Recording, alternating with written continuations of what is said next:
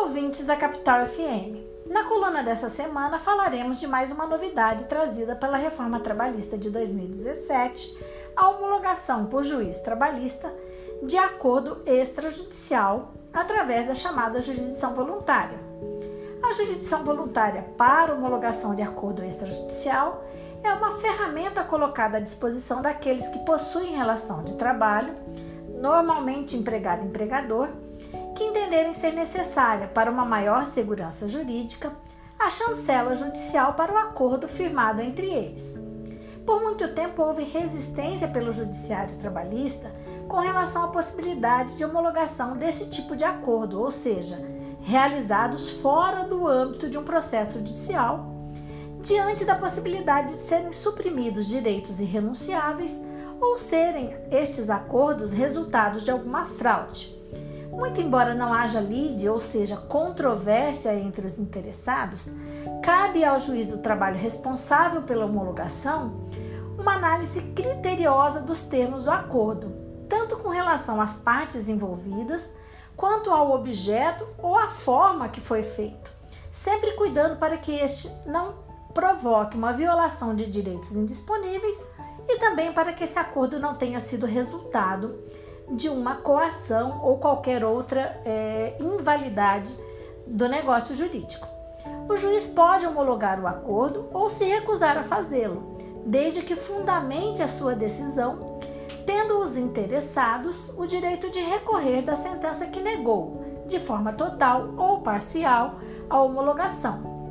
Para esse tipo de homologação, é necessário que os interessados apresentem uma petição conjunta devendo, além disso, estar representados por advogados diferentes, sendo que é possível o trabalhador valer-se do advogado do sindicato de sua categoria.